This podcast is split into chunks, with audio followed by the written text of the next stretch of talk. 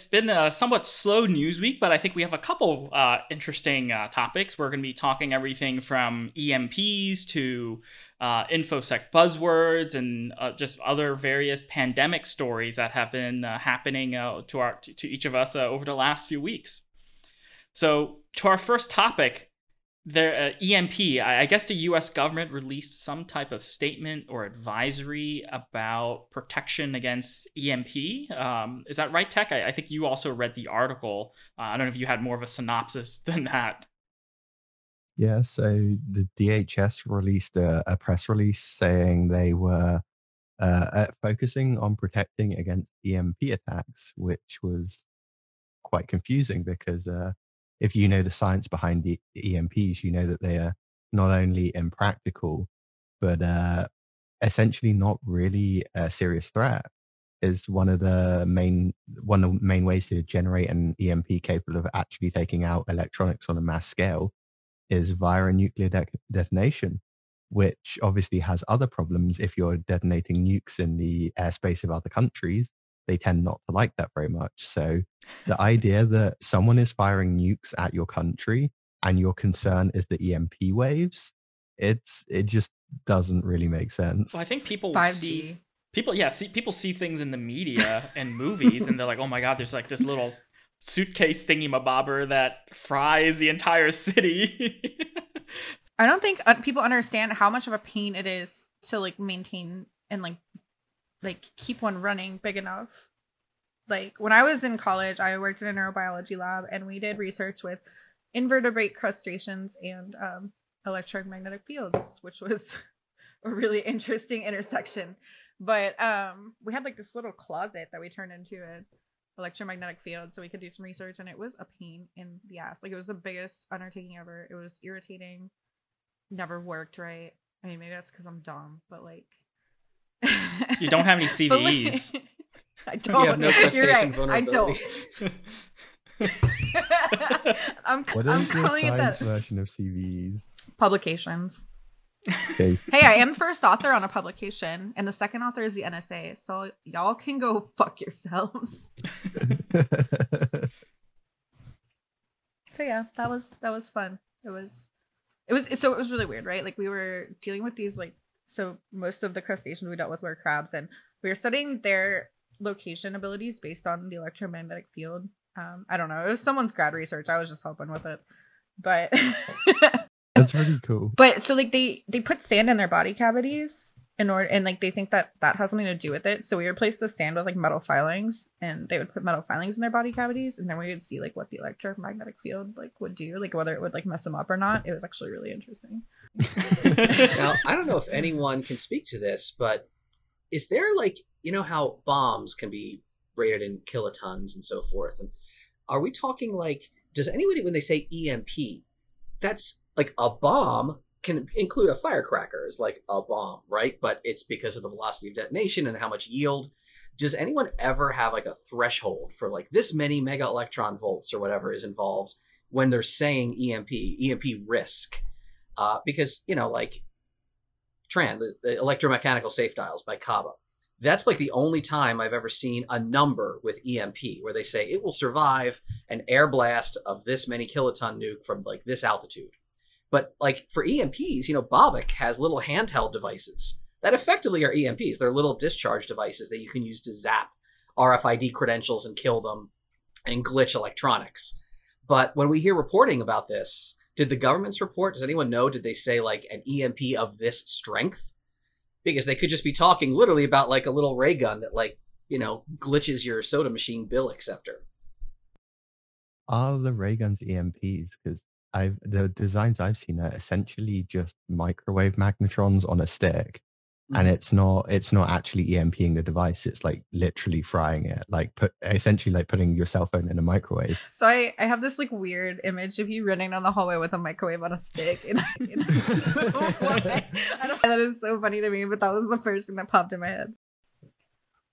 But no, I think they were vague on purpose, or because they yeah, don't really know. They would always be vague because they don't want to give away like what are the thresholds, and then the adversary would just adapt their technique. I, I don't think it's that. I think it's more they don't actually have a threat in mind, and they're just trying to project that mm-hmm. they are doing something. Mm-hmm. And the reality is most likely some Krongus people have been watching too many movies. They saw, like, there's a new movie out which has E M Ps in it, and they probably went and saw that and they were like, oh, this is a threat we need to really seriously consider. So then they go and they lobby for the government to take these threats seriously.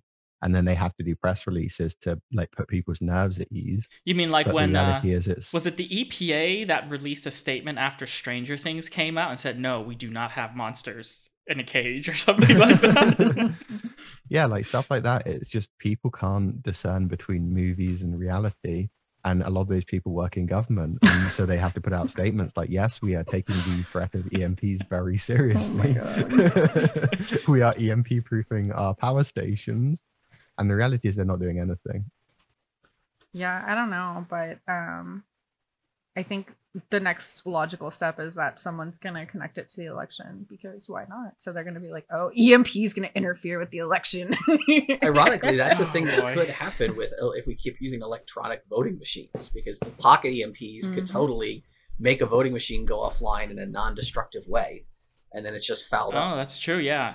Just go get close to a machine in a district that where you want to basically wipe the votes. And now we're on a list. Don't you have to like go to a metal detector? Metal detector for voting? Like, metal isn't it like a courthouse where they put metal detectors? I've never, I've never done that. I've never done that. You have a house with metal detectors? Where the fuck do you live? What? Did you say a house with metal detectors? No, I said like. Can't they just like put metal detectors at the doors and screen oh. people who go in? They don't do that. Usually they're in like church basements. Yeah, they're in like church and community centers. like... But I, I feel like uh, buying a metal detector is marginally cheaper than E M P proofing all of your voting machines and redesigning them to mm. withstand like blasts. Or having a paper backup. All of the metal detectors are going to the high schools. Arenas become voting centers, like they said. I think a lot of sports stadiums have metal detectors, so maybe that makes a lot of sense. It makes sense in the microcosm sense, but not in the sense of the most developed nation in the world is talking about the need for metal detectors for election security because we're a dumpster fire of a society. Yes. I yes. don't think at this point anyone's going to judge you. I think uh, you're you're far past the point of no return, so just. Just put up the metal detector, you'll be fine. God. Are you guys familiar with the Ig Nobel Prize? The what? Ig Nobel Prize. Is this like, like I G? For iguanas? Yeah, I G. Like Instagram like Nobel it's, Prize? It's basically something that started, I, I want to say Harvard, where annually they basically have this award where they award uh, an Ig Nobel Prize to essentially the most useless research yes, for yes. the year. I love this. I love this. And since you mentioned doing electromagnetic experiments on invertebrates, one year, one year, one of the winners, someone proved or or, or demonstrated that uh, with statist- statistical significance that when dogs defecate, they prefer to align their bodies towards the North Pole. Yes, I read that study. I don't know what that, I don't know what that says about me, but I remember reading that study. That won the, the Ig Nobel Prize for biology that year. I love it. I want one of those prizes so bad. Just doing like dumb research, did and there's see, a lot of dumb research out there. So like it takes a lot. Did you see the one I shared on uh on Twitter? Maybe, maybe it was they did a research that basically proved that jumping out of a plane with an empty backpack was uh, as safe as with a parachute. And this was actually published in a British medical journal, which is a serious medical journal. And you get like halfway through the study and you realize that the plane is stationary on the ground. Oh my God. No. And it was it was like a legit study. It was hilarious. I'll have to scroll back and find that. That's hilarious. Well, all of these Ig Nobel Prize research, they're real research published in real journals. Probably not Nature, but they are published. So in my defense, the invertebrate electromagnetic field stuff was not my research. It was stuff I was helping with. And my research capstone was actually um, psychological and pharmaceutical effects on the brains of people with P T S D um, and studying the genetic expression differences between people that were deployed versus people that were non-deployed in the military. A little That's bit more useful. It was really interesting. Yeah, I mean, there's so like stress can actually cause your genes to express differently over time. Oh, oh I, I shouldn't get a genetic test. And I was like, oh, shit. I'm fucked. Yeah, because it's, even it's even in nature, when when there's a famine or something, that induces stress, and that signals your body to turn on certain genes to help you survive or navigate the situation. Uh, so I'm not surprised that um, psychological stress can also trigger uh, genetic or even epigenetic um, things in, in your body. So Demian, you, you mentioned earlier uh, before we started recording that you had some type of pandemic-related story that, that seemed to just be all over the place. I mean, there are so many adjectives and, and nouns in your sentence. I was like, what the heck's going on? It is a story of hilarity, of things that are complicated, both by pandemicking and by how privacy conscious us, uh, our community is, all of us are. The here's here's where here's the start, right?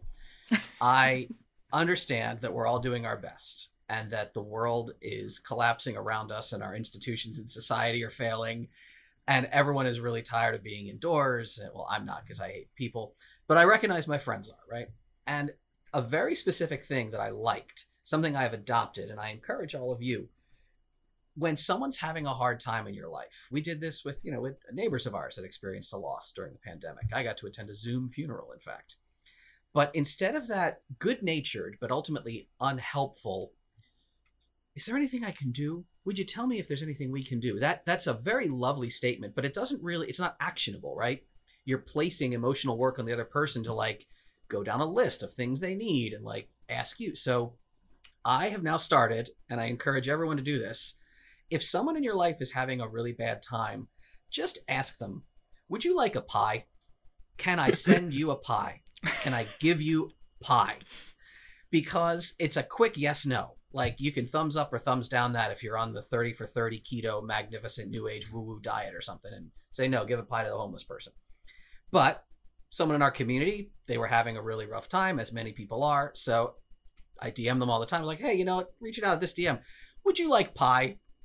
And to her credit, she's like, well, I don't turn down free food. And I was like, okay, you're having a bad time. I'm going to send you pie. Now, this person lives, I later realized, in kind of a food desert. So literally like searching for their location, and pie is like Rusty Joe's bullshit pizza pie, some other who gives a damn pizza pie, and then like McDonald's. Those are like, del- I'm like, McDonald's has pie? So like trying to deliver a pie through any conventional service, Grubhub, Uber Eats, nothing would work. So I'm the old, right? So I actually remembered, you can look up directories of businesses and try to find them and call them on the phone like some kind of psychopath. So I did this. I found a bakery uh, in the rough region of where this person lives, like a twenty minute drive. And I was like, hey, I'm curious, do you happen to do deliveries? And, you know, they're like, no, I'm sorry, we don't really. I think I actually emailed first, because I emailed at a few places. And there's one place like, no, we we don't really tend to do that. Uh, are you, do you don't, you're not coming in to the store? I'm like, no, it's complicated. I'm, I'm far away. I have a good friend. They're on this lockdown, of course, like the rest of us. And we're trying to improve their day with a pie.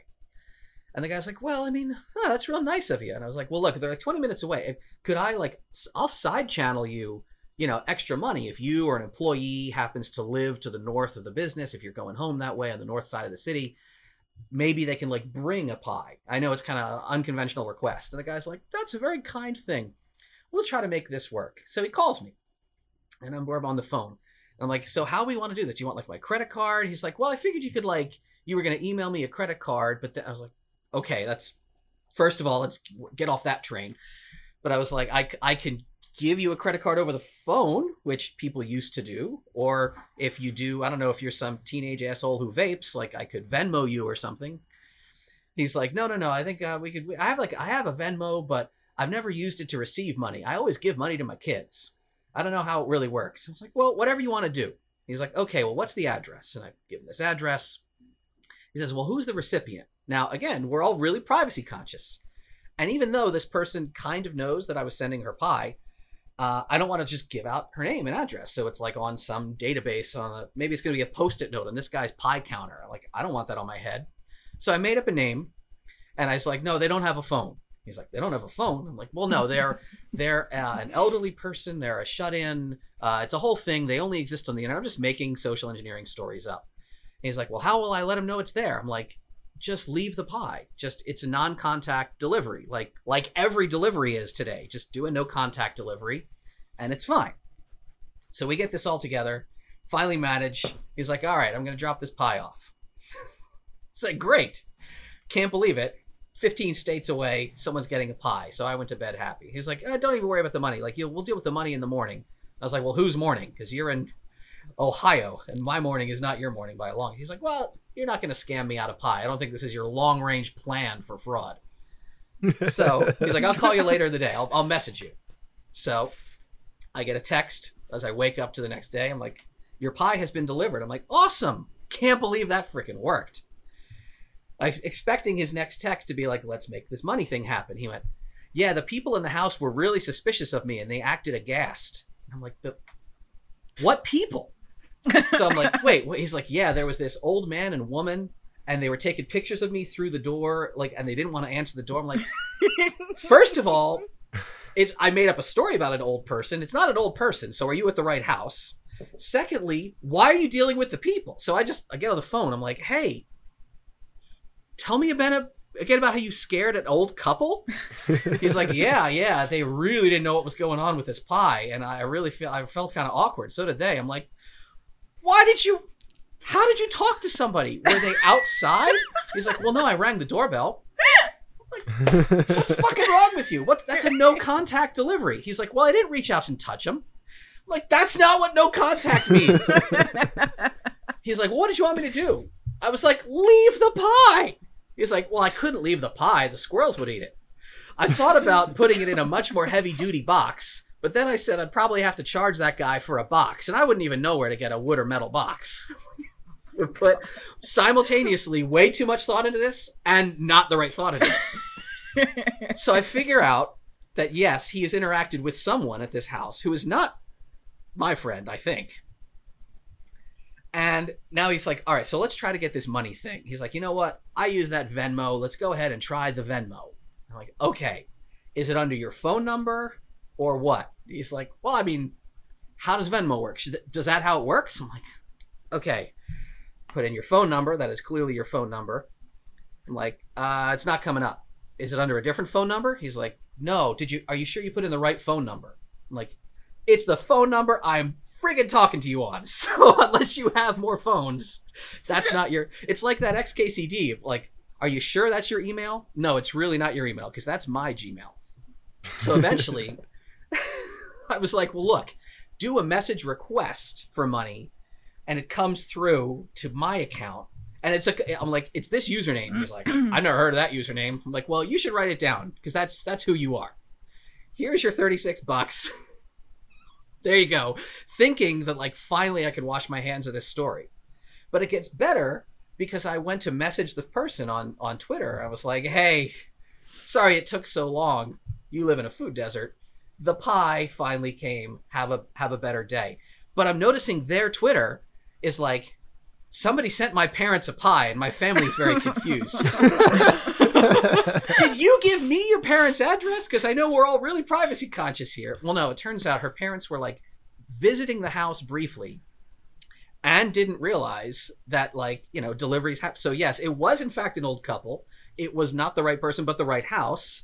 But they didn't know what was going on. And there was a whole parallel Twitter thread that morning about mystery pie, which has then been resolved. So in the end, yes, a pie was transmitted from one person to another over the internet, and I think money changed hands without me compromising my credit card or their identity, but I definitely confused a lot of old people in the process. I mean, in your defense, you probably distracted them from whatever they were going through with the, the great pie mystery, so yeah. I, I imagine that helped. I dig it. Surprise pies. Seriously, offer people pies if they're going through something bad. Don't just say, oh, there's anything you can do. Let me know if you need anything. Literally, give them pies or drugs. Usually drugs or alcohol is the is the way. I send people coffee if they're having a bad day sometimes. I'll be like, here's a cup of coffee. Mm-hmm. Like, send them like either a gift card or like just enough money for coffee, or I know, like, there have been a couple people where we'll send each other just, like, baked goods and stuff when we're having, like, a shitty time. And it's so nice. I don't know what it is about it, but it makes it so much more enjoyable knowing that, like, someone was, like, thinking of you mm-hmm. and wanted to put that effort into something.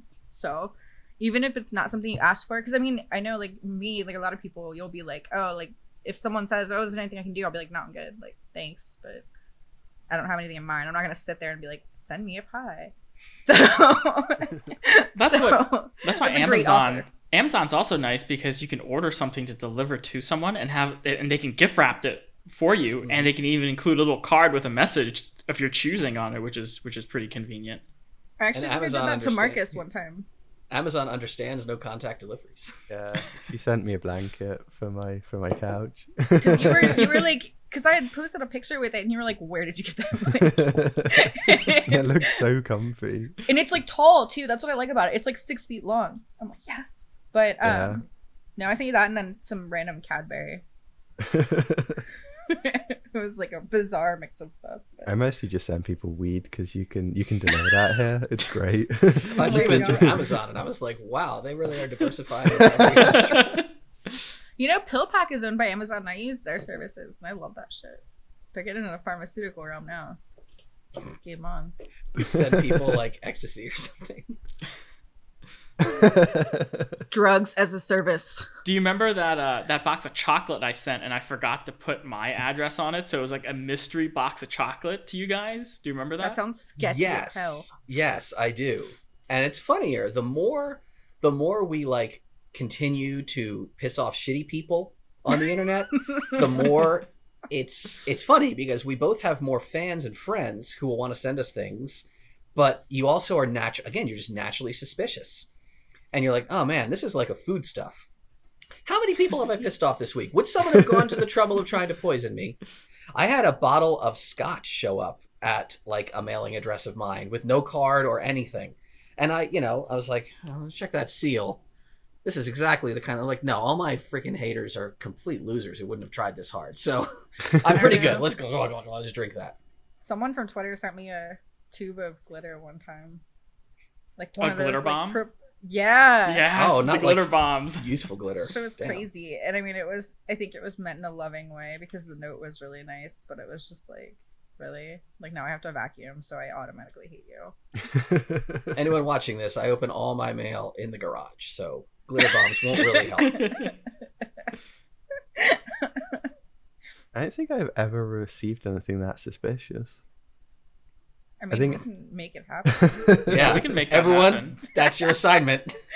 I'm gonna send you. Challenge I'm gonna cut, accepted. I'm gonna cut letters out of a magazine and write you a note. Just a really nice. Make sure note. to include pictures from his Wired uh, magazine article. Yes. Pictures. I'm gonna make a collage of different pictures of your face. Send it to you. I can send my, you some good pictures.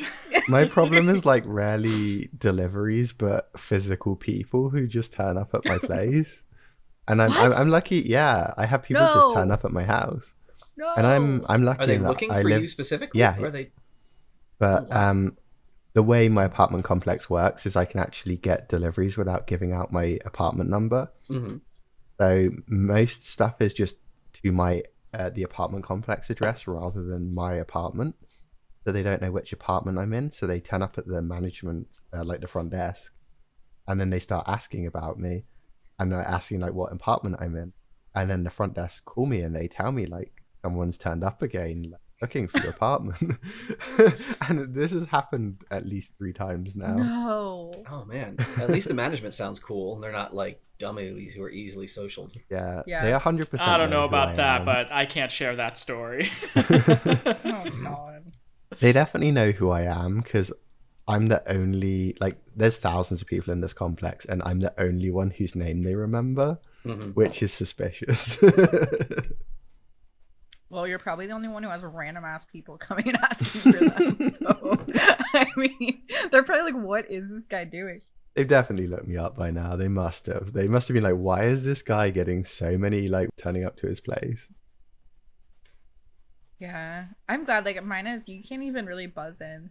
I mean, you can try, but it doesn't really work. So, like, if, if nobody's in the management office, you're not getting in the building. I kind of want to move to a place like that, because mine, accepted. If you're smart, you can get in, but I'd like one where you physically cannot enter the building without a card. And it's really like, you have to, even for me to just go get my mail from like my apartment, I have to go through like eight or nine locked doors. Like, so if you don't have a key, it's going to be a while before you get through everything. Tran and I are chuckling in penetration tester right now. I know, right? Yes. Laughs in penetration testing.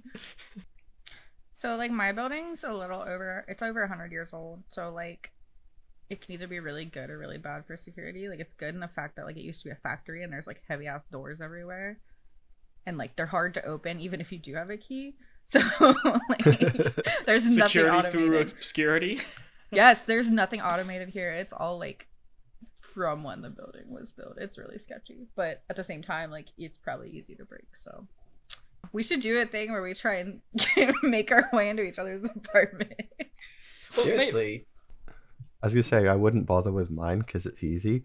But this apartment that I went to, the one I was talking about a second ago, I think we should host a competition there, see who can actually get Let's into the it. building. Because like, that is the most secure apartment complex I've ever been to. Like, I've never seen anything like that. Let's do it. That would get some serious engagement. Tiger Team's yeah. a long time ago on the internet and on the T V. People, people would yearn in for that show again. Well, maybe that's a good segue to kind of infosec myths and everything uh, and, and fact around physical security, uh, because I, I think now it's, I, I don't want to say mainstream, but it's more well known that locks can be picked, or you know, physical security controls are not as great as they're always advertised. But I feel like there's a lot of fear mongering as well about uh, how, oh my God, your locks are useless and blah, blah, blah. You need like super duper security measures. Um, I mean, kind of well, curious about people's thoughts on that, about, you know, physical security. I mean, what is enough security? What's reasonable? And just any interesting myths or, or bad advice that you hear on the topic. Maybe, Dave, you go last since you're kind of the our resident uh, expert. Yep. Yeah, uh, my, my feeling of physical security is, if it's like personal and not not for like a business, locks and whatever is just not it. Like, who cares if locks are pickable? I I feel like more of the focus should just be on like like if you if you're in a situation where you need to have a lockdown house, you have bigger problems. Like, I can buy the most secure locks in the world. I can have uh. Like, I can secure everything, but it doesn't take the fact. Uh, it doesn't change the fact that if someone knows where I live, they can, they can break the window, they can break down the door, they could bust through the wall if they really want. And I feel like there's a very, very narrow area between this person really wants to get into my house and they will go out of their way to get in, at which point I'm fucked, and this person is going to put in slightly a bit of effort, but not enough effort that they would they would bust through the window or something. And I feel like that is not an issue I have, where someone is maybe going to lockpick their way into my house, but not simply kick down the door. So I, I personally don't worry about uh, like lock security, because just if they really want to get in, they can get in. Mm-hmm. Gabs, your thoughts? Yeah, I mean, I kind of agree. I think, you know, based on the see- things that I've seen, I mean, people will like, go door to door just trying like door handles and whatever, and if it doesn't open then they move on. Um that seems to be the low-hanging fruit. And then there's the people that will stop at nothing, but that is rare, I feel like. So I don't know, um I'm a fan of stuff like that in some cases. Like, I don't know, I'm really big on like keeping firearms locked up and stuff like that, so obviously do believe in some sort of safe lock technology stuff. But as far as my day-to-day, like, I'm cool with a lock and a key, and like, I don't know, I just I don't really like I don't know my mom was trying to get me to get one of those like apartment lock things, like that you need like stick it in the door and it like keeps the door from opening all the way and stuff. But I'm like, who's gonna break the deadbolt and get into my apartment? And like, if they want to get in that bad, then like that's not gonna stop them. So I don't know. Yeah, I, I I'm I'm the same as you guys. I mean, I'm not too worried about my locks. I mean, I do I have nice locks? Yes, but that's because I'm geeking out. Hey, I'm not nice expect. I, yeah, hey, hey, nice locks. Um, that's gonna be the first thing I say. uh, but yeah, I, I'm not worried about someone you know, I, I don't need these special locks or anything to protect against some adversary or anything. Like, like like Tech said, someone can smash my window. Someone can kick my door in. Now, of course, I put in a reinforced door jamb because I needed to replace the door jamb anyways because it was kind of rotting. So I might as well put something really strong and use the the proper length bolts that, that screw into the studs as well. Um, and also, realistically, if someone was going through my building trying to get into my unit, the other units are gonna be way easier, so I'm I'm I'm fine. Like the other door, I mean, you need to outrun a bear analogy. You don't need to outrun a bear. You just need to be less slow. Yeah, yeah. Don't be the I mean, slowest person. When when I walk down the hallway, I can see that some doors at some point in the building's history have been kicked in. The door jams are damaged, are loose, and not properly repaired, uh, and. Even when I moved into my unit, I, I inspected the door and the door the door jam in, in, in California. Uh, it's an old, it's an older building, but yeah. yeah, the door jam was damaged, and they and you know the the the previous owner, they had put one of those little chain things in, but the screws they used to screw it in were only like half an inch, so it literally like you could just like pull it out of the uh, out of the door. So it was hilarious. Beautiful.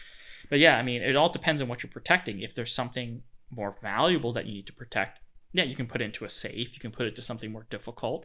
But also, if someone breaks into my place and steals things, that's what insurance is for. So you yeah. have other things you can do to minimize what you're, you know, what you're trying to protect against. Yeah, my feeling is, just based on what I know and like what I've had issues with in the past, is the target is more likely to be me than anything in my apartment, at which point, like, if I step outside, they can murk me. So what's the point of having a reinforced door and a reinforced windows and super secure locks if it's me they're after? Because I leave my apartment. Like, it's very rare occurrence, but it does happen.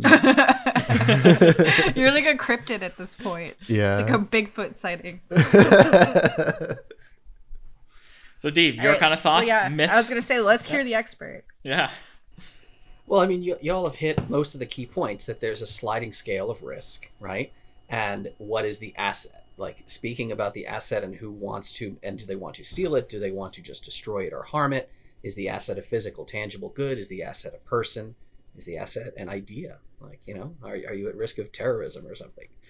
Um, but yeah, like, we we think of ourselves in pretty much in layers.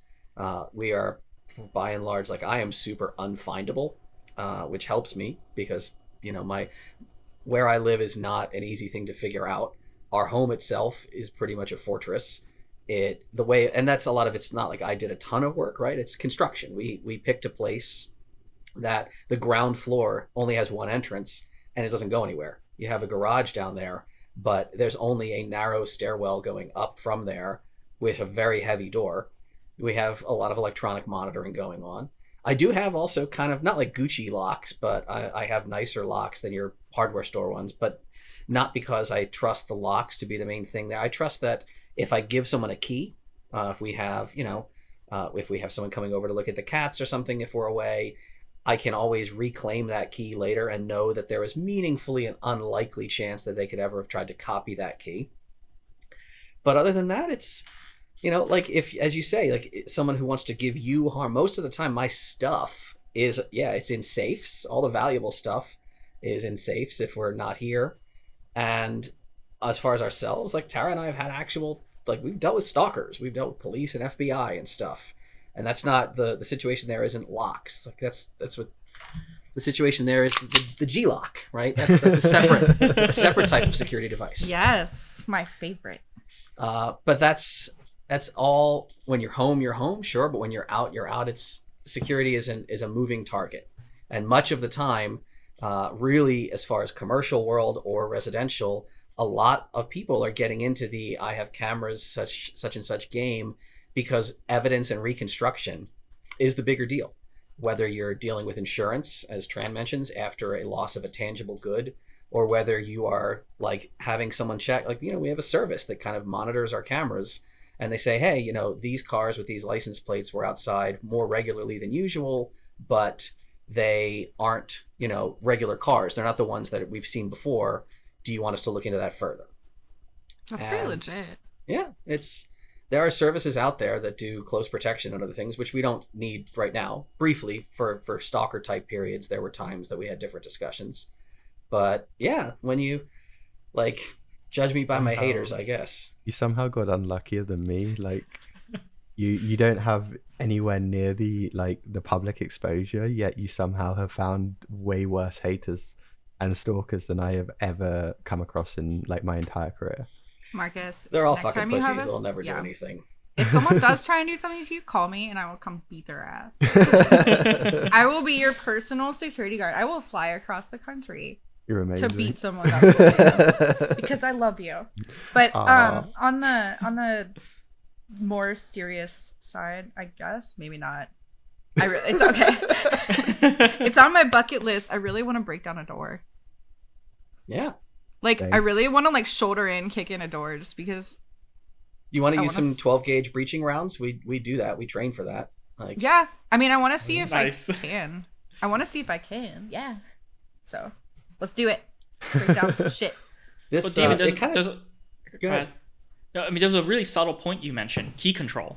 That's another mm-hmm. interesting concept as well that a lot of people don't think about.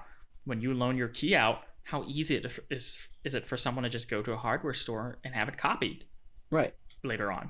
Because uh, that's the- a situation where if someone has a key, nowadays, like, you know, if police, let's say police show up because there's an alarm.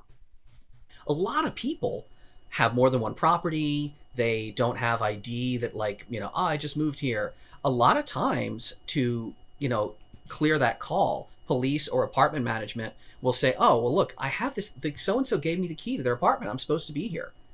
And that's that's kind of a token of validation of like, oh, well, that person, they're not going to arrest that person. Even if they set off an alarm or did something in your house, being able to demonstrate legitimacy, it ends, it, it like lends this legitimacy to their being there. That's something where I'm like, oh, shit, you didn't stop that guy? Well, well he had a key. You know, so that's that's kind of the thing about key control that I think of. It lends legitimacy to someone. If there's, let's say I have uh, someone watching my house, right? And someone comes in, but they're like, hey, what are you doing here? They're like, oh, yeah, no, Dave and Tara, they wanted me to water the plants. They gave me this key. And again, that person can, I maybe the person watching my house won't even think much of it and won't even tell us, which would be awful. Or, again, the assailant gets away and doesn't get stopped because in the moment, the person's like, five minutes later, they're like, Dave and Tara don't have plants, you know, but the, in the moment, like, that guy's I gone. How, I love how that's the point where they're just like, wait. Yeah. But how does the key control, uh, control work when it comes to Fourth Amendment? Like if my apart, my landlord has a key mm-hmm. and the police show up and he's like, here, I have a key, I can let you in. Mm-hmm. Does that now give them entry into my apartment? Is there... Does that invalidate probable cause? That would be my worry more than someone is in my apartment and has been arrested now. Right. So there's a whole, like, if, if anyone is super into the Fourth Amendment, there is, uh, what you want to check out is Dre- Dressler's Criminal Procedure, Dressler's Crim Pro class, which the Professor Dressler has released, uh, like all of his class kind of openly. I believe it's downloadable uh, as an audio format and other things. It's a series of lectures. But it's all the holes in the Fourth Amendment. So you will understand what a Terry exception is. You'll understand you'll understand all these things. It's really fascinating. As far as, and I am not a lawyer, nor am I fucking one. But, uh, so this is not legal advice. The home, the castle, the home is super sacrosanct. The idea of violation of the home is something that even in the eviscerated Fourth Amendment that we live under now is still very, very hard to violate. So if your landlord has a key, there's there's an example of if someone else can give consent. If you're having a house party and there's a noise complaint, right? Police knock on the door and you don't answer the door because you're, you know, helping someone hold their hair back, they're puking in the bathroom. But somebody else answers the door. They don't live there. They're not the resident. They can give consent to let the they can let the police in, and it's not a violation of the Fourth Amendment because you let that person into your home. And then the onus is on you to tell people. And we have told like people, we have a Christmas party uh, like every year. Well, we used to, I don't know. But all, you know, anyone who comes into our home, we tell them a few things. We're like, see all these cameras. The interior ones are disabled with a hard switch when we're inside. So we tell like all of our sex worker friends and stuff that because they're like, what are these fucking cameras? But they also know like everyone who's very, very strong with with police interactions were like, you do not answer the door, you do not let anyone in, you do you say I do not consent to any searches. And we just have friends who understand that that's what they will say. Your landlord cannot consent for you. Your landlord cannot legally, under the Fourth Amendment, my understanding is, consent to a search without a warrant. Now, interesting. Can there be exigent circumstances? Can the police try to coerce them and say, they have a person tied up in there right now? We heard about it from some thirteen-year-old on Xbox Live. That's why we have to kick in the door. Um, the landlord could like open the door, but then there could be spoliation of evidence at that point because it's not a valid consent. Yeah. Uh, your landlord does have the right themselves to enter your premises yeah. for regular maintenance, to inspect things. Uh, it varies from state to state, and it's usually spelled out in the terms of your lease what type of notification they have to give you. That can often be undermined by exigency of any kind. Like, oh, we have electronic monitoring. Uh, most places, fire alarm, smoke alarm. If mm. there's like a smoke alarm or anything, like, oh, we had a glitch in the smoke alarm, it went off. And so like if they, now if they come in and if they see something that is criminal, if they're like, oh, wow, that's a meth lab. Again, like they had the right to enter and gather that evidence. And then if they pass that evidence to the police, that's a different matter.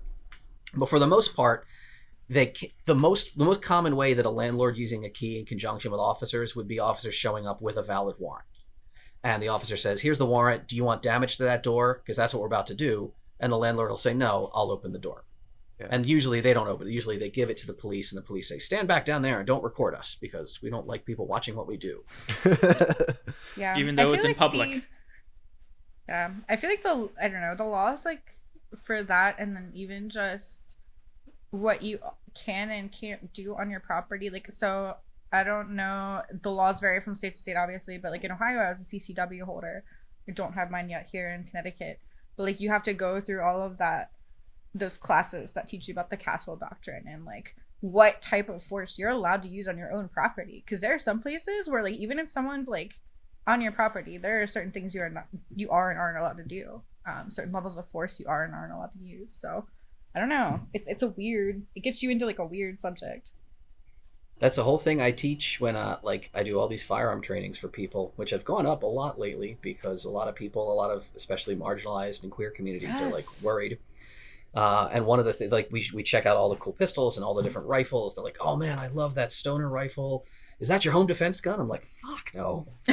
Because A, it looks really bad. Like, like to a court of twelve people in a jury box who've never like seen fight, like you don't want to have anything that's like the Gucci gun. You want the most stock base level thing. Make sure there's wood on it. Just make sure yeah. there's a wood stock and it's good. And for the most part, we have like, we have a billion D rifles here, right? And our home defense is a shotgun because it, the first few rounds in the tube are less lethal rounds.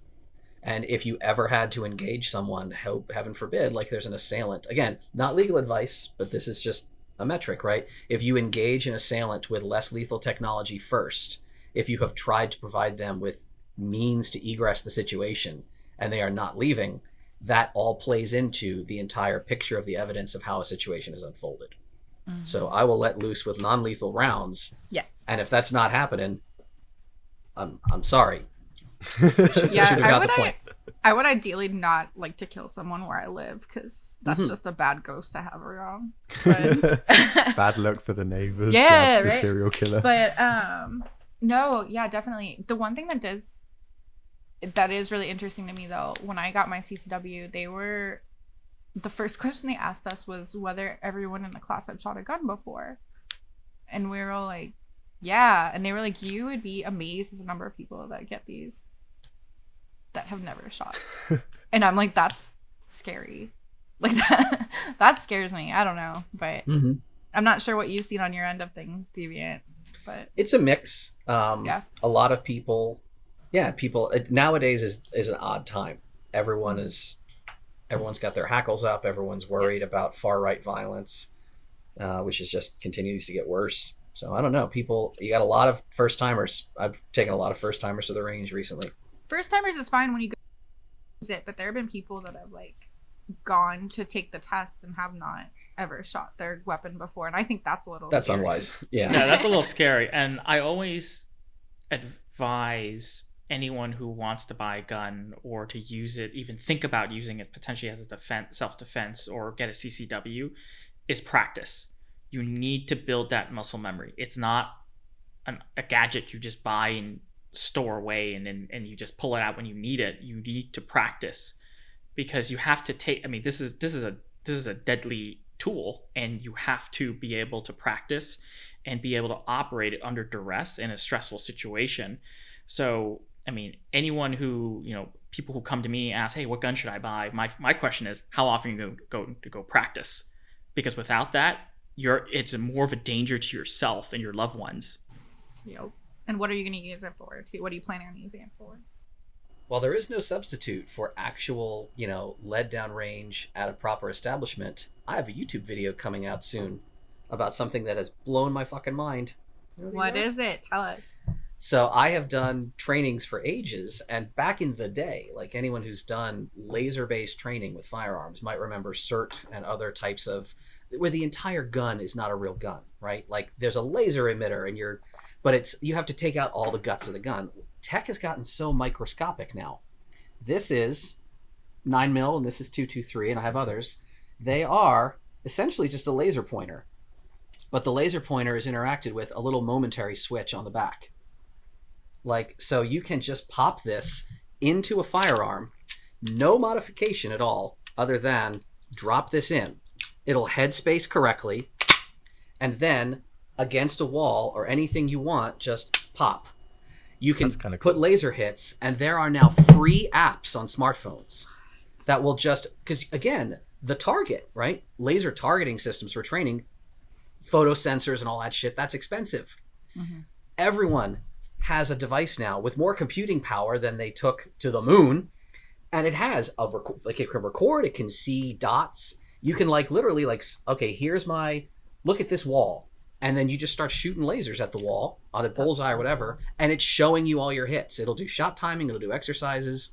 So for exercises at home, I have been blown away that these got so small. I don't know when the hell it happened. Crazy. But they're like thirty bucks, forty bucks online.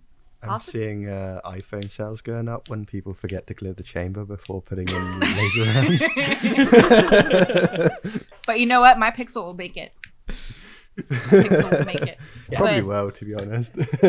I, I think, I mean, that, I I think mean, this could take some bullets. th- that type of training, though, I, I think is really good for, for, for trigger control. Um, mm-hmm. But I, I think it, it's never going to replace the, the recoil or the, the sound. And I think that is what causes most of the surprise or shock to someone who mm-hmm. does not shoot often. Um, so yeah, I think it is a useful alternative for practicing certain skills in in shooting, but it's it, but there are other things that you still have to send lead downrange. Well, do you think it would be possible with how small tech is now to essentially have the thing filled with some kind of compressed dense gas so that when you hit it, it fires the laser, recoils as if it were a weapon? That exists. That is cool. That yeah, is that exists. Cool. It's a, it's but those a, are still modified in a magazine. But those are still modified handguns. You have because you have to put the um the you have to put something in the barrel to create that back pressure. Mm-hmm.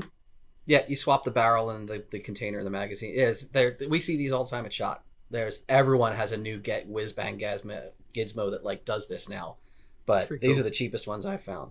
As far as actual range training. If you don't know Tacticool Girlfriend, it sounds so gamery, but she's amazing. And she talks all about gun safety and range training. She's a competitive shooter. Uh, if you don't know Tacticool Girlfriend on on the internet, check her out. I can confirm she's awesome. But um, I just get FOMO. No, because I'm I'm not I'm not actually allowed to possess nor own weapons, and that's not because I'm a felon. I could apply to get my Second Amendment rights back. But I can't apply for them back because I never had them in the first place. Because I'm not, uh, I'm uh, like, I'm a non-resident alien, which the Second Amendment doesn't apply to. So, like, seeing everyone having fun with guns, and then I'm technically not allowed to really even touch them, which is kind of depressing. I knew you were an alien. Anyway, you're only not allowed to touch them in the U S. We can yeah. always go somewhere. Go, go to an island, and we'll bring everything with us. Or are you? Are you technically allowed to on private property? No. No, uh, I don't know eighty, the laws around that. Yeah, the the law is basically you can't be in possession of a firearm unless you're either a resident alien or a U S citizen, I believe. Oh, fancy.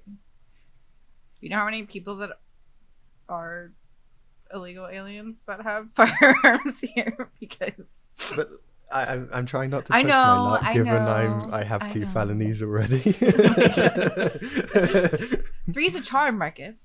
I would Maybe rather to... non-violent crimes. To make Tech a little bit more jealous, uh, Dave. I mean, what's your what's your concealed carry? Uh, the G forty-three. Yeah, mine's a forty-three X. So. Mm-hmm. No, nice, nice. Yeah, yeah. I Just love it. Just a little bit it. more meat on the handle. Mm-hmm. It's it's perfect. It's like, I don't know, I wanted something that was going, so it's like, yeah, there's more meat on the handle, but it's also slimmer in parts, I think. The frame is slimmer, so I don't know. It's perfect. I love it to death. It took me a while to get used to because I'd only really ever shot like M M Ps before, so it was my first real Glock shooting, and the trigger was super different. I was like, what is this? I had like the worst, like, I was like, I don't even remember what I was doing, but I was letting it drift every time I shot. But once I got used to it, I was like, this is literally the perfect fit for me. I yeah it's so. It's a marvelous. Yeah, we have a billion G nineteens in the house, but the the, the G forty-three is the is a little the slimline. I only have one Glock. I know there's so many like Glock fans out there. I only have one Glock. I just have a thirty, uh, a Gen three thirty-four, uh, and that's my range gun. Not my concealed carry is usually a Sig uh, two thirty-nine two-tone. Because I like the the stainless steel slide. I just like the extra weight of it. Wait, you can have concealed carry in California? You can in California, but it's I very difficult. That was not allowed. I know the forty-three X I, isn't allowed there. Yeah, that's right. Because California has the the roster. Yeah, the roster. List. One of my one of my friends lives there, and they were like, "You got a forty-three X?" They were like, "Can you bring it?" I, I don't. I don't think. I don't know if this if this um, if this provision still exists or not. Um, I haven't checked the. It, it's literally called like the California off roster import lo- rule or something. If you own a gun before you move to California, and then you move to California, you can bring those guns even if they're off roster and get them registered legally. So. I was actually able to bring um, an O D green Glock thirty-four into California, which does not exist in California. And I, I didn't even realize there's actually a market for off-roster guns that were legally imported, because now they're in the system, they're perfectly legal. They go for a pr- like massive premiums on the secondhand market. It's insane that the roster cares about color. Yes. So oh weird. Um. Yeah, yeah, this became like know. the gun podcast this time. Jeez. I know, right? So, Gabs, you mentioned that you like spent hours getting your car serviced. I, I thought you rent yourself, but maybe not with your new place. I do, yeah. But my new place, number one, is not really the type of parking lot I would want to lay around in um, while trying to do things in my car. And uh, yeah, like I, I don't know. I just I had to do an O two sensor spacer and an oil change, and to do those without a lift or ramps or a jack is really challenging. So I found a performance shop. Uh, it's actually on the coast. It's like forty-five minutes away from here, but um, they knew what I was talking about when I started talking stage two tunes to them. And that's always like a big green flag for me, because they like one-upped my knowledge. They were like, oh yeah, like, you got that tune, we'll just throw the spacer on, and like we use the kind that you already have there, and like then you'll have to drive X amount of miles and you'll be good to go. And I was like, oh cool, they know what they're doing. So I went there this morning and I fell in love. The shop was just, the shop was cool. I mean, it was whatever, but they do a lot of performance stuff. So there was like this beautiful S seven there. Um, there was some kind of B M W vert. I don't, I think it was, it looked like an E thirty-six series era kind of vert. Um, There was a crazy Beetle that was really odd. Um, just some really cool Euro cars, but the one I couldn't take my eyes off, there was a Nardo gray, a Nardo gray Audi. Mm, yummy. And that is, please never say that again. But no, and then yeah, I mean, I was mentioning my my top three. That's in my top three car colors: Nardo gray. We've got British Racing green, which I think is underrated, and then. Uh, Techno Violet, which is like the shit. I love Techno Violet. If you guys haven't heard of it, look it up, because it is the most beautiful B M W color that has ever existed. And um, yeah, I don't know. I've, I've toyed with the idea of getting one and just getting it sprayed that color. But then I know you mentioned wrapping, and I did some wrapping with one of my friend's shops a while ago. They taught me how to do vinyl wrap I'm still not good enough to do a whole car myself, definitely. But I got to help out with some trucks for SEMA, which was super cool. And um, yeah, I don't know. I think a Techno Violet, Techno Violet vinyl wrap would be legit. Yeah, I also found uh, a good mechanic near me uh, for my car, and, and how I knew it was a good shop was uh, after you know after we chatted, he's like, "Oh, let me let me show you what I have in the back."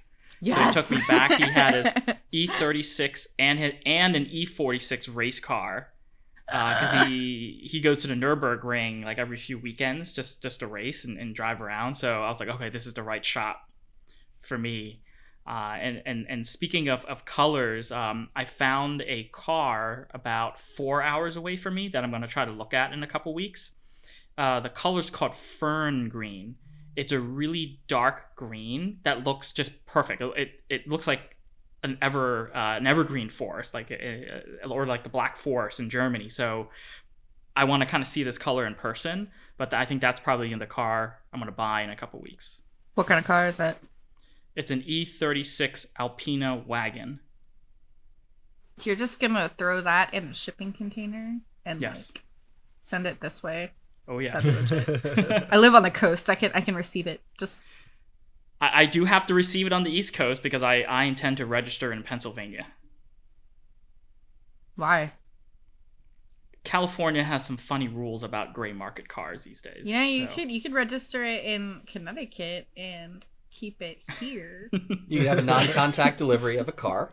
Yeah, no, no contact delivery of a car. Have you seen those though? Like, that's so legit. I was looking at those the other day. I was like, dude, I want to do one of those so bad. Like Carvana and like other services where you just like literally order a car and they bring it to you. Like, have you, you seen, seen those the vending machines with like the big coin you get? No, but that looks like, what? They're amazing. It's like a gigantic car vending machine, and they're like what? physically inside it. And they give you like a big machine. ass token, and you put the token in, and it brings the car down and dispenses it. It's amazing. Someday when I'm rich, that's gonna be my yes. Is this Volkswagen? Because I think they that they have that in I think their there's multiple. Okay, because in in I'm trying to remember what city it's either in Leipzig or Dresden where the Volkswagen factory is. They I have it was something. Wolfsburg. Well, Wolfsburg's their main factory, but they have other factories for some of their okay. other cars. They have something like a vending machine where it's like this big glass thing and all these cars are there, and it's an automated thing where you basically kind of like select which car, and then like a, a like a, a platform goes up, goes in, lifts up the car, and then brings the cars down, dispenses it to you. Uh, but it's part of like the delivery experience when you special order a car. I, I think it, they did that for the, the the Volkswagen Phaeton, if you remember that ultra luxury car they tried to build. Oh that God. was the delivery Working? process if you went to the factory.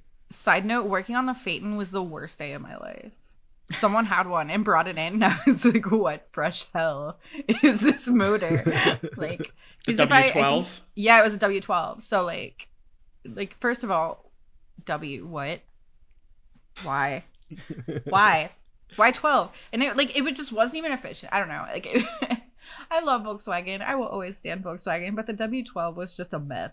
Like, at least from a mechanic's perspective. I felt like those cars were always in there. We had a Phaeton, and we had a couple of other cars that had W twelves. I don't remember what they were.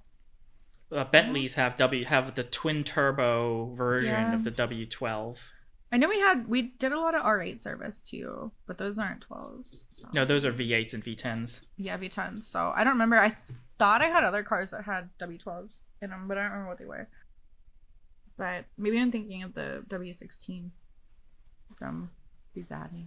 But um, no, that's what my garage is going to look like. I'm just going to have a giant car vending machine. And I'm going to take my giant coin out every morning. I've actually and... seen some legit parking garages. Yes. Like, they use the same technology. I can't remember so where sick. it was, but I've actually been to one. And you just put in the coin and it brings your car back. I'm going to have one for all my cars. Also, um, Tran, I was at the lobster place eating my delicious lobster roll today, and uh freaking McLaren rolled up. P one. Oh, nice. Million dollars. I was just right like there. I it was it was loud too. I was just sitting there like, what the fuck? Like, so there's, there's a McLaren dealership uh, a five minute walk from where I live, and I'm always seeing street park McLarens and Lamborghinis in my neighborhood. It, I, I'm like, what kind of neighborhood did Dude. I move into? It's really bizarre. if I had a McLaren, I think I would like, I would be afraid to park it anywhere.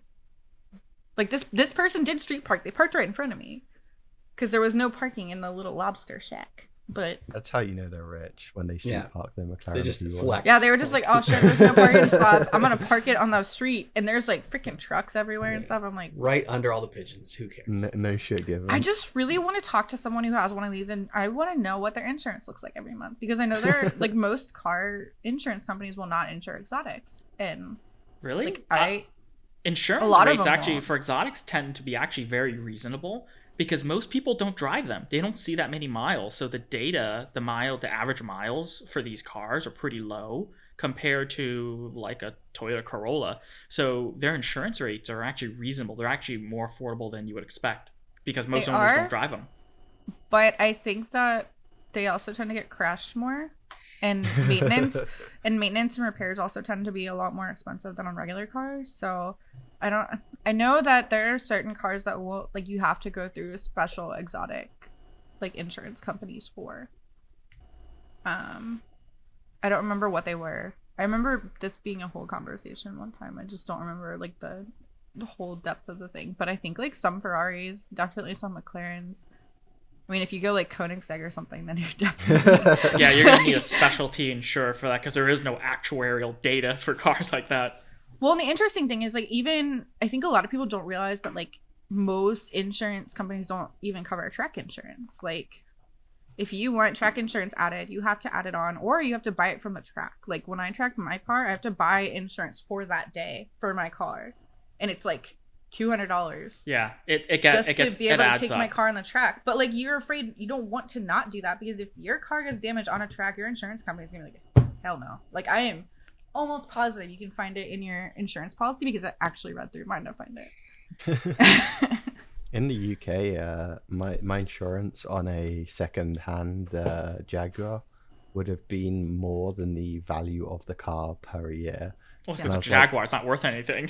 Yeah, they're pieces of shit. Oh, sh- but that's the thing. It's like, isn't isn't the insurance supposed to just cover damage? Like, I shouldn't need to crash no, my car. It's once it's covering a year, every the harm. Year. It's covering the harm you might cause to someone else. No, I'm it's covering gonna... your stupidity for buying a Jaguar. Well, I looked at an Aston, and that was even worse. Aston Why are you insurance... looking at Aston Martins? How old are you at this point? Uh, like eighteen or nineteen. Oh my god, do you know what freaking insurance is going to cost you as an eighteen-year-old at a goddamn Aston Martin? Oh, I know, because I looked it up. It was about eighteen thousand dollars per year. Oh my god. So Gabs, you'll like this. So the Nürburgring is a public mm. road. Therefore, it is not a racetrack. Your so street much. insurance, uh, your road insurance will cover so any, any incident. I want to go. About one hundred percent there's a technicality there that they they rely on. They're it's like, the Germans. No, it's a ring now. No, it's They're... a toll It's a toll road. That's what it is. Robert. There's no way that they allow that kind of technicality to get around it. Yeah, they do. I, they, I mean, maybe in Germany, well, but the, in the U S. The, the Nürburgring is like a national treasure, and like people... of all walks of life drive on it. Like, you see tour buses go on the Nürburgring. That's like goals though. Like, so my favorite track that I've driven so far is Road Atlanta, which is just a good, like, it's actually a pretty easy track. Like, it's a fun track to drive, stuff like that. But like, life goals, drive the Nürburgring. Like, that is like on my bucket list, along with kicking in a door. So why not both at the same time? You kick in the car door, yes! And then you drive the Nürburgring. Kick in the car can door, help you with the door drive- part. And um, yeah. Didn't a roommate of mine go to the Nürburgring with you and yes. actually experience an incident? Yes. Yeah. He, we, we. So yeah. So at you. the time. I had a R fifty-six Mini Cooper S uh, that I brought from the U S. So I was driving around. No, it's it's a fun car. I love that car. And then we decided, hey, let's rent one for him to drive as well. Same car. He originally's like, no, I should splurge for the Ferrari or the Porsche. I'm like, dude, you've never driven on the racetrack. How about you at least get a Mini Cooper, so that way we can like compare like each other's t- like kind of performance, and, and at least I can give you a little bit of coaching. I mean, I don't know what I'm doing, but a little bit more than him, at least. So we were driving, and it was towards the end of the day. We were having a blast. And he was like, oh, there's my last run. I'm going to really go for it. And I was like, hey, dude, like, slow down. Like, this is the end of the day. You know, you're you're retired. So it's like, no, no, we're we're good. So he's like going, he's like hauling ass, and the tires are squealing. I'm like, dude, you gotta slow down. You're you're you're not getting enough traction because you're just like turning the wheel too much or going too fast. And then we go into this right hand turn, and I, and we're about to go into it, and he's not braking enough. I'm like, dude, slow down, slow down, slow down. He's like, no, I got this. No, turns you don't. The steering wheel. The car continues going straight because he's understeering. Oh. Then the car slides into the grass, and I'm like, do not turn the steering wheel, because if you turn the steering wheel uh, while it's dug in, you can flip the car. So the car then spins around, and then the tail of the car slaps into a wall. So when you rent a car for the for the Nürburgring, it comes with insurance, luckily. But the deductible for a Mini Cooper was five thousand euros. Holy shit. No. I Luck- wouldn't buy a Mini Cooper for that much. So he had to pay the five thousand euro deductible because, I mean, the car wasn't totaled, but it needed to be repaired. And I'm like, I told you, you should not have gotten the Porsche or Ferrari, because the, the, the Porsche deductible was ten thousand euros. And mm-hmm. then the Ferrari was like twenty-five thousand euros. Hell no. No, I, I think a lot of people don't realize how much physics actually goes into driving, especially like at a certain level. It's a lot of like, I don't know. I, I mean, planning. It's kind of not necessarily calculating in your head, because you're not like calculating anything, but it's understanding how the angles work and stuff like that. I dated this dude for a while who was a Formula Drift driver, and like, talk about nerve wracking. Like, he would do the tandem drifts and stuff all the time, and like, he like smashed into a wall one time and like wasn't getting out of his car, and I was like, that was the worst day of my life. So I don't know, but it was it was a crazy experience. I've never been a drift driver, so like it was kind of foreign to me. I was like, you just take your car and slide it through corners, like yeah, that's completely yeah. It's there was ballet. One guy who it's ballet in cars. There was a guy who had a uh, three fifty Z who, that had an L S in it, and he Uh, ran snow tires on the track all the time, and you could not see the cars because of how soft the snow tires were. Like, it was just, everything was completely engulfed in smoke. I don't know how the people who were with him drove. Like, you couldn't see anything. But my coworker, I meant to, this is in my desk drawer. My coworker, when I left my last job, bought me my dream car. But it's a M two in Atlantis blue. Nice. So last year was my first year attending Black Hat, and I was like, wow, I'm going to make this game where I take a shot every time I see the words military grade on something. Wow. Lo and behold, I was trashed after like half of Black Hat. So, I mean, like, I don't know. There are certain phrases that I feel like you see in our industry that just immediately make you roll your eyes. Like, I see military grade, I'm like, oh my God.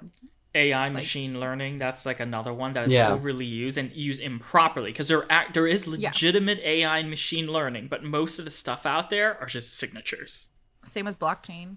Mm-hmm. Uh, yeah, what blockchain's else? Blockchain's kind of a meme at this point. What else is in my zero trust? Yeah, so I saw I actually someone had told me about this, but they had a client who had a who had a um. They were advertising for like threat, uh, like intrusion prevention, and they called it negative zero day protection. And I was like, that's the craziest thing I've ever heard in my life. Negative um, day. Negative, negative day yeah. protection. I mean, Dave, I guess in your world with the physical security side, military grade is probably the buzzword that is thrown around. It's a popular a lot. one. Yeah. Misuse More of the word tactical. Encryption. In our in our world, we still have like occasionally people saying shit like unhackable or unspoofable, unclonable, which is literally true of like every new credential type in the electronic access control world that comes out. Until like everything's not clonable till it is, you know. It's just it's just a matter of time. Do you get tactical a lot? I'm sure. Oh my God. I'm sure operator. Lockpicks. I think yeah. operator is probably another one that people love to throw around. Being an operator, like what? What the heck does that mean? I feel like intelligence gets thrown into a lot of things that it probably shouldn't either. Um, mm-hmm. Just that as a word, like I, I don't know. There's obviously a place for intelligence in our field and different types, but I don't know. I feel like companies almost tack it on to some of their service offerings just to make it sound like it does more than it does.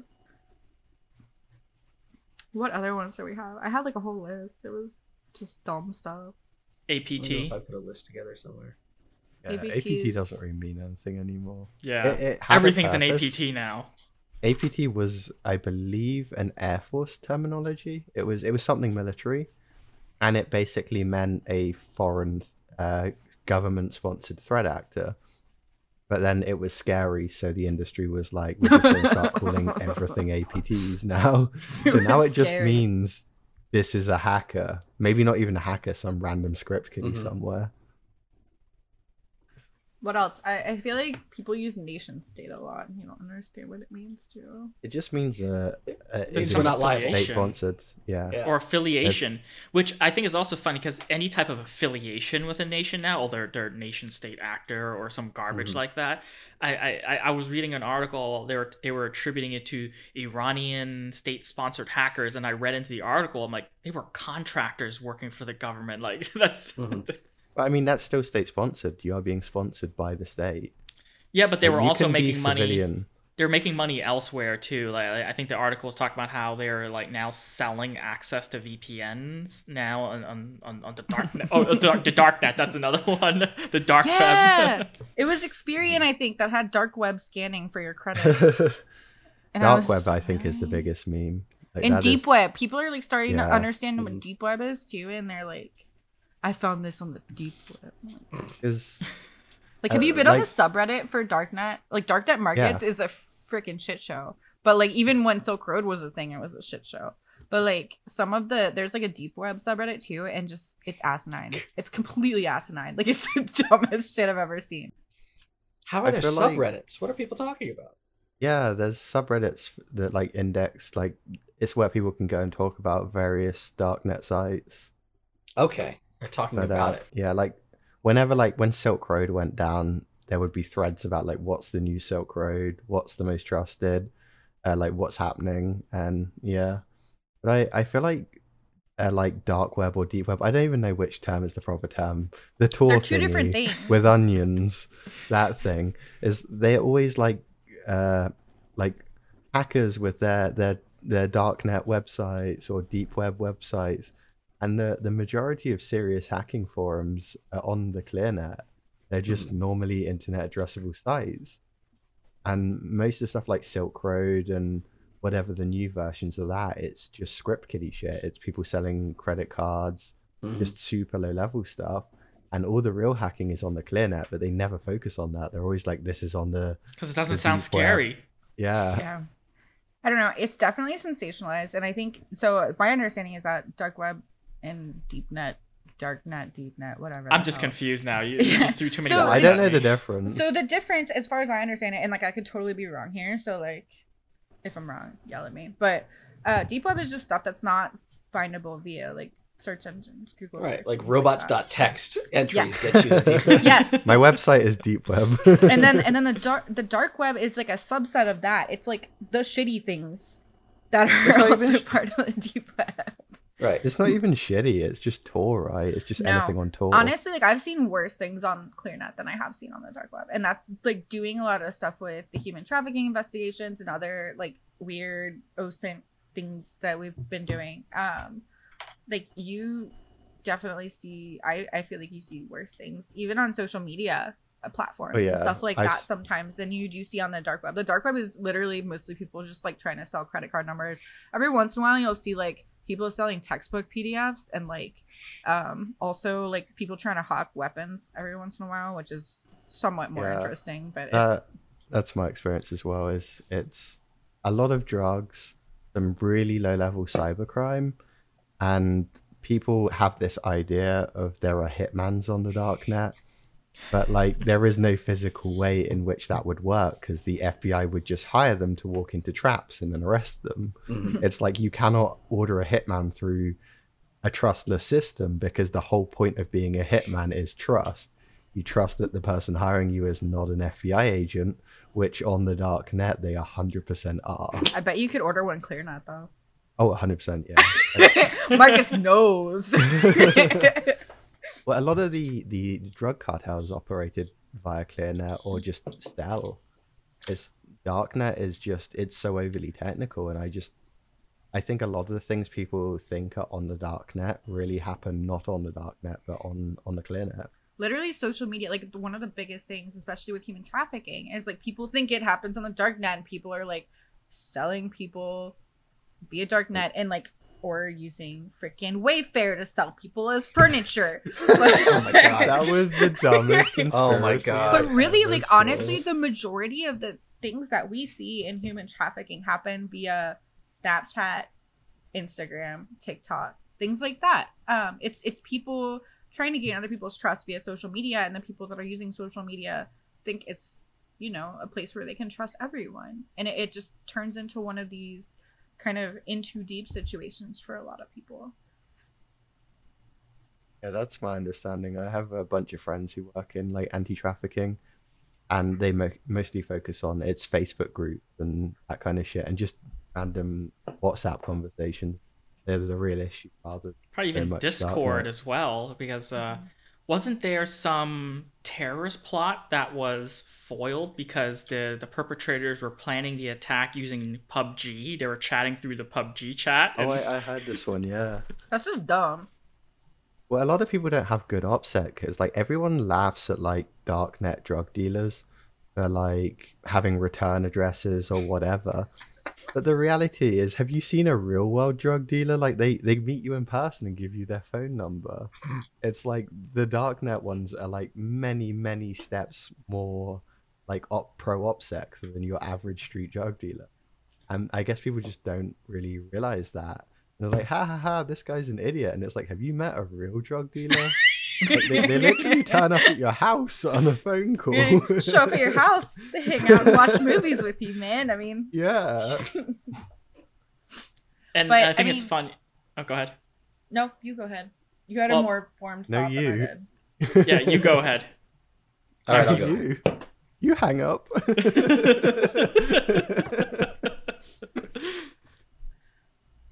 One day when no. we're all just hanging out in a more casual way, I'm going to have to just unload on how I hate everything about the human trafficking industry. And I don't mean human trafficking, which is so fucking small in the way people think. They think it's like the biggest problem facing society. But no, the whole industry that is sprung up about orgs that take yes. so much political money and do nothing. Um, because most human trafficking is labor trafficking. I it's, one hundred percent it's, agree yeah, with you. Yeah. I taught a couple of law enforcement courses in California at the beginning of this year just about like how to recognize signs of trafficking and stuff like that, because it actually happens in California a lot. Like there's a lot of labor trafficking in California. Mm-hmm. Is this cabinet too overpriced? No. But yeah, no, it is it is really, really crazy because I do it on a completely volunteer basis. Mm-hmm. Like just working with different organizations here and there sometimes, and a lot of the organizations are pretty legit. I mean, a lot of them are like academic research and stuff like that, so they're not usually taking a bunch of political money. But there are so many, like if you just Google like human trafficking, so many organizations that are just like Polaris and yeah, oh my god. Uh, I mean, there's a lot that just anything yeah. Sonny Hunt has ever been involved in. Just... And we should probably cut the names of these out because I don't want to like oh trash talk. Or maybe you can, you can keep it talking on me if you want, because I will trash talk Sonny Hunt till the end of time. But yeah, but I don't know. I just yeah, I agree. Like I, I don't know. I do it on a complete volunteer basis because it's something that I think is interesting. It helps my OSINT skills. It helps people. So at the end of the day, like it's a win-win. But yeah, there's a lot of companies that just profit off of exploiting. Mm-hmm. I feel like there's a lot of uh, what's the word like. Just public fear that is directed in completely the wrong direction. Like we touched on it with the Wayfair mm-hmm. conspiracy. That's the United States. Yeah, but a lot of what I see like on TikTok is people are giving advice on how to avoid being like human trafficked. It's a moral and, panic. It's this generation's satanic yeah. panic. And it's like human yeah. trafficking is generally people you know. There aren't like random dudes in vans kidnapping yeah. them. It's the like, same I heard with, that like, as it, yeah. Yeah, it's the same with like murder. I mean, most like murder and assault and things like that are mm-hmm. like statistically people Someone that you know, know yeah. or that yeah. you're close to even. Right. Like even when I was a kid, uh, and like I'm I'm a dude and I'm not really that good looking.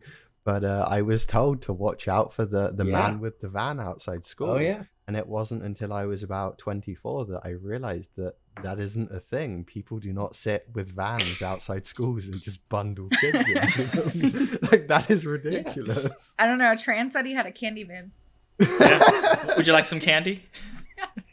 But this really speaks to our industry and security as a whole, that humans are horrible at evaluating risk. Yes. And we, we live by anecdote, not data. Like, we make really bad decisions over and over and over. That's such a fact. Like, we could talk about that for an entire episode, I think. Just, mm-hmm. I mean, we have entire teams dedicated to assessing risk. Like, why is it something that we're so bad about? And have we always been bad about it? Like, we're our ancestors who were trying to hunt predators of mm-hmm. them, really, really bad at assessing what was risky to them. That's always what surprised me, is because our industry, InfoSec, is at the very core just risk management. That is what the industry is.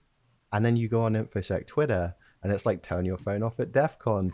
There are F B I agents trying to kidnap me at my house. Yeah, it's fear-mongering. It's, like, it's just pure fear-mongering. To No just... one understands risk management. Like, they have these insane risk models that are just so unrealistic. And they work in an industry which is entirely based on risk modeling. We have oversized amygdalas and we still panic and everything else that we haven't evolved out of ourselves. You, you mentioned our ancestors, right? Like, if you have two different ancestors, one of them was like, what's that rustle in the bushes? Ah, it's probably nothing. And the other one is like, the rustle in the bushes is definitely going to murder me. You know, it doesn't matter who's right or wrong. This person's not having as many kids as this person. And like, we are this person's yeah. descendants. So where do we get the happy medium eventually, though? Like, you would think it would eventually start to even out, right? It's hard. It's really hard. I you think know, it's education. The, the classic story is the news can put out reports saying every major U S city is safer than it has been in decades. You can look like at all these bar charts.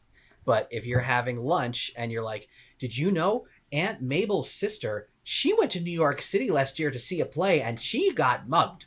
Like, that mugging story is going to stick in your brain way yes. more than all the bar charts and all that valid data. Well, I think the main issue is, like, no one is reading these charts and this data. They just read the news. Mm-hmm. And by its nature, the news is reporting the extraordinary. No one wants to hear, hey, today Greg went to New York and he ate a Subway. It was adequate but not delicious. They want to. They want not... I mean, Subway. I wouldn't even call it adequate, but let's move okay, on. Okay, okay. And like, the news is it's reporting the extraordinary, so it's like mass murders and whatever. And I remember, like, when my parents came to America for the very first time to visit me, they were like, "Are you sure it's okay for you to walk home alone from this restaurant?" And I'm like, "What? Like, are you sure? Like, are you, you're not gonna get shot?" And they like literally thought that just like me walking home, someone was gonna come and mug me or shoot me for no reason. And you realize the media kind of fuels this idea of all this violence that just isn't happening. Yeah, I mean, I was, I, I don't know. I, there's a lot of things in play. I think some of it is instinctual. Some of it is, like Tran said, learning. It's education. But I think there are a lot of people that see things in the news, don't want to believe statistics, and are more likely to believe something that someone who's close to them is telling them. I don't know. Like, I mean, I was in New Haven earlier today near Yale, which is like the last place you would think you would freaking get gunned down. But here we are. My mom was like, New Haven's so dangerous. And I was like, what are you talking about? Like, I'm like, you're from the Bronx. Like, what are you talking about? I'm like, we lived in Cincinnati. Like, Cincinnati had eighteen murders two weekends ago. Like, in the entire weekend. Like, you're telling me that this is going to be worse than that? Because I don't think so. Like, look at the numbers. Like, okay, like, Connecticut as a whole is actually pretty safe. I mean, there are parts of Hartford that are eh, but you're going to have eh parts of every city that you go to. It's just how it is. I think I, I think this... I think when there are people who spout irrational positions... Like I, furniture I think, on Wayfair? Yes. I, I think what happens is, you know, people like us who are very logical and see it's ridiculous. I, I think sometimes we react in a way that also causes these people to believe these things, to be defensive. And then that shuts them down from actually having an intelligent conversation about it. So I, I think what we need to do also as a society and as people who want to discuss topics, we need to not always um, make the other side a villain or vilify them. I think we need to go in there, you know, with a much more calm demeanor, so that way they're open to listening to us. Um, and I think that's what our society lacks a lot of times, and, and that's why it's so divisive, because everyone's just screaming at each other like, "Oh, you you don't agree with me? You're an idiot. You're you're like an awful human being," instead of actually coming to the table and having a civil conversation about the topic. So I think that's something that we really need to reflect on as well as a society, um, about how do we engage each other, especially people who don't agree with us. I agree, but I think a lot of it comes to the way I raised and education as well, because I. I grew up in a family where my mom was on one side of the political spectrum and my dad was pretty much on the other. And I mean, this was a time, obviously, like when it was a lot less polarized than it is now. But at the same time, like there were a lot of things that my parents did not agree on. And they taught my brother and I how to have really just discussions instead of arguments about things. They would be like, "Oh, this is why I believe this." And then one of the other parents would be like, "This is why I believe this." And they would agree to disagree in the end, but they would listen to each other's points and take them into account and be like, "Okay, maybe I didn't think about it that way." And I think a lot of it is being aware that there are other viewpoints and being able to look at them and say, "Okay, maybe I can learn from this," or at least, you know, internalize it in a way that I, I mean, there's some that you're just not going to understand, but I can internalize it in a way that will make sense as to why I understand, like, that person believes this and things like that. And I think just a lot of that isn't really taught. So that's all we've got for today, guys. Thanks for joining us again. Um, thanks to Deviant for being our token straight white male. We needed a diversity. Feels very and, diverse um, today. So if you have questions or you want to suggest a topic for the next episode, we have r slash malwaretech podcast on Reddit or hashtag malwaretech podcast on Twitter. The end.